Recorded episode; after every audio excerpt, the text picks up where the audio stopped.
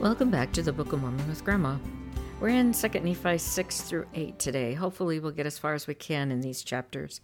Even though Nephi is technically responsible for writing 2 Nephi, he asked his brother Jacob to now read the Isaiah um, chapters. So, for the next few chapters, we hear the words of Jacob for um, telling us about Isaiah. He's teaching the people. If you'll remember, Nephi called his brother Jacob to be the teacher of the people, and as I said last time, he had a burning testimony of the Savior having seen him as a young boy, and he also has a strong testimony of Nephi's mission to these people. The other thing we talked about last time was that the Nephites knew that Jerusalem and the temple had been destroyed, and I'm sure this caused some real sadness and maybe some worry about whether or not the Lord had abandoned them or forgotten them. So Nephi and Jacob's choice to teach them Isaiah was important so that they would know that they were not forgotten, and that as long as they remained on the covenant path, they would be covenant people. Also, that the house of Israel would again be restored to its place and not scattered anymore, but would be gathered in. This seemed to be Nephi's mission in 2 Nephi to convince his people that Jesus is the Christ and that they had not been cast off forever. It's also, of course, in the title page of the Book of Mormon, which says, which is to show unto the remnant of the house of Israel what great things the Lord has done for their fathers, and that they may know that the covenants of the Lord um, that they are not cast off forever, and also to the convincing of the Jew and the Gentile that Jesus is the Christ, the eternal God manifesting himself into all nations. So that was in the title page. That seems to be the whole um, effort of, of Nephi to convince his people.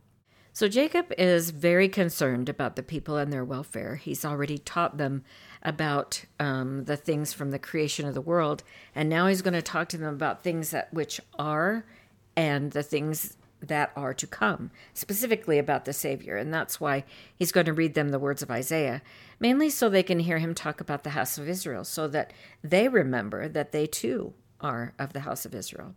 We're not going to go verse by verse, but I will pick out pick out some important things for Jacob um, that Jacob read them from Isaiah he begins by telling them that this has happened to the Jews that were left in Jerusalem. This is in verse 8.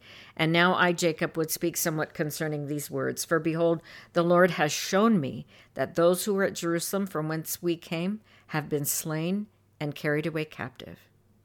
Many of the Jews were killed, but all the Jews that were left in Jerusalem were taken into captivity. They would return eventually to Jerusalem and rebuild the city, but not for many years later. Okay, back to verse 9. And now he tells them a little bit of Jewish history that's to come, including about the Savior and what the Jews will do to him. This is in verse 9. Nevertheless, the Lord has shown unto me that they should return again. And he also has shown unto me that the Lord God, the Holy One of Israel, should manifest himself unto them in the flesh. And after he should manifest himself, they should scourge him and crucify him according to the words of the angel who spake it unto me. And after they have hardened their hearts and stiffened their necks against the Holy One of Israel, behold, the judgments of the Holy One of Israel shall come upon them, and the day cometh that they shall be smitten and afflicted. Wherefore, after they are driven to and fro, for thus saith the angel, many shall be afflicted in the flesh, and shall not be suffered to perish because of the prayers of the faithful. They shall be scattered and smitten and hated. Nevertheless, the Lord will be merciful unto them, but when they shall come to the knowledge of their Redeemer, they shall be gathered together again to the lands of their inheritance. So, after having returned to Jerusalem, they'll once again fall due to the rejection of the Messiah. But not all is lost. He's telling them in the last days they will be gathered again when the Savior returns. Okay, this uh, going on to verse 14. And behold, according to the words of the prophet, the Messiah will set himself again the second time to recover them. Wherefore he will manifest himself unto them in power and great glory, unto the destruction of their enemies. When that day cometh, when they shall believe in him, and none will he destroy that believe in him. We talked about the things that would happen when the Savior comes the second time when we read the book of Revelation. The second time, he'll come in power and great glory. Those who refuse to believe him this time will be destroyed. So, chapter 7 is Isaiah 50 in the Old Testament. Jacob talks about the Savior. Isaiah is talking about the Jews, but this is something that Jacob wants his own people to know. We learned in the New Testament that the Savior is the bridegroom and the wedding party, and he compares the covenant we make with him like a marriage. The Lord does not pull away from us like someone who gives a spouse divorce papers. We pull away from him. Now the question gets asked here in uh, 2 Nephi 7.10, Who is among you that feareth the Lord, that obeyeth the voice of his servant, that walketh in darkness and hath no light? Of course we don't. If we fear or have respect for the Lord and obey the commandments, we have no darkness within us, simply because we love and fear the Lord. But there are others who try to live by their own life. Light. This is in verse 11. Behold, all ye that kindle fire, that compass yourselves about with sparks. Walk in the light of your fire and in the sparks which ye have kindled. This shall ye have of mine hand, ye shall lie down in sorrow. It's an interesting term, walking in the light of your fire. There are times when people rely on other people more than the Lord. They feel that their wisdom is greater than that of the Lord's. And sparks, sort of, so to speak, sparks they have kindled of their own. They walk in the light of their own fire.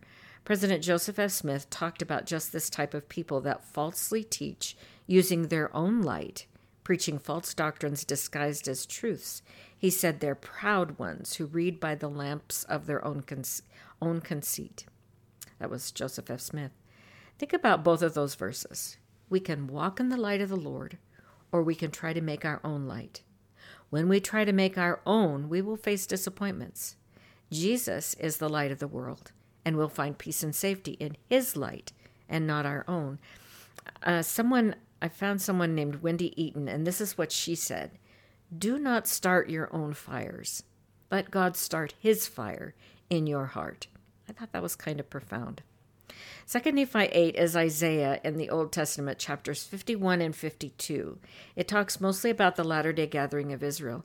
The Lord promised that the redeemed of Zion will return and come with singing unto Zion. I'm sure that this helped the Nephites feel better about their situation, knowing that one day they'll be able to return to their homeland if they remain faithful. Elder Bruce R. McConkie talked about this gathering of the Jews to their homeland. This is what he said Judah will gather to Old Jerusalem in due course. Of this there is no doubt. But this gathering will consist of accepting Christ, joining the church, and receiving anew the Abrahamic covenant as it is ministered in holy places. The present assembling of people of Jewish ancestry into the Palestinian nation of Israel is not the scriptural gathering of Israel or of Judah. It may be a prelude thereto, and some of the people so assembled may in due course be gathered into the true church and kingdom of God on earth, and they may then assist in building the temple that is destined to grace Jerusalem's soil. But a political gathering is not a spiritual gathering, and the Lord's kingdom is not of this world. That was Bruce R. McConkie in his book, A New Witness for the Articles of Faith. 2 Nephi 8 quoted Isaiah as admonishing Abraham's seed to remember their covenant heritage, to stay strong and live by their covenants. Abraham was promised that through the restoration of the gospel, that his seed would be able to learn the gospel and know its truths and once again be a Zion people. I wasn't going to say much about 2 Nephi 8, but then I read this awesome explanation for verse 1. Let's read verse 1 first. Hearken unto me, ye that follow after righteousness. Look unto the rock from which ye are hewn, and to the hole of the pit from which ye are digged. D. Kelly Ogden and Andrew Skinner had this great um, uh, explanation for the for remembering the rock from which you are hewn. This is what they said: We must live up to the covenant called after Abraham. Ultimately, the covenant is centered on the rock of our salvation, which is Jesus Christ. The image is of a quarry. We are just smaller pieces of the parental rock. We are made of the same stuff as Abraham, and we are also made of the same stuff as Christ and God, since we are children of God. There is a reason why the Lord wants us to do our genealogy and know from whence we are digged. We should not forget those who went before us, and because that is what links us all together as a world family. That was uh, D. Kelly Ogden and Andrew Skinner. When I was doing the Relief Society Family History uh, newsletter blurb, I found this quote by Stephen Robert Kuda. This is what he said The sacrifice our ancestors gave yesterday gave us today and our tomorrow. So I think as we go about our busy days filled with things to do, places to be, we can sometimes forget the legacy given to us by our ancestors. You are what you are and where you are in your life today, in part because of your ancestors. A behavioral geneticist says DNA differences inherited from our parents are the consistent, lifelong sources of our psychological individuality, the blueprint that makes us who we are. We owe it to our ancestors to know who they are and what we've inherited from them.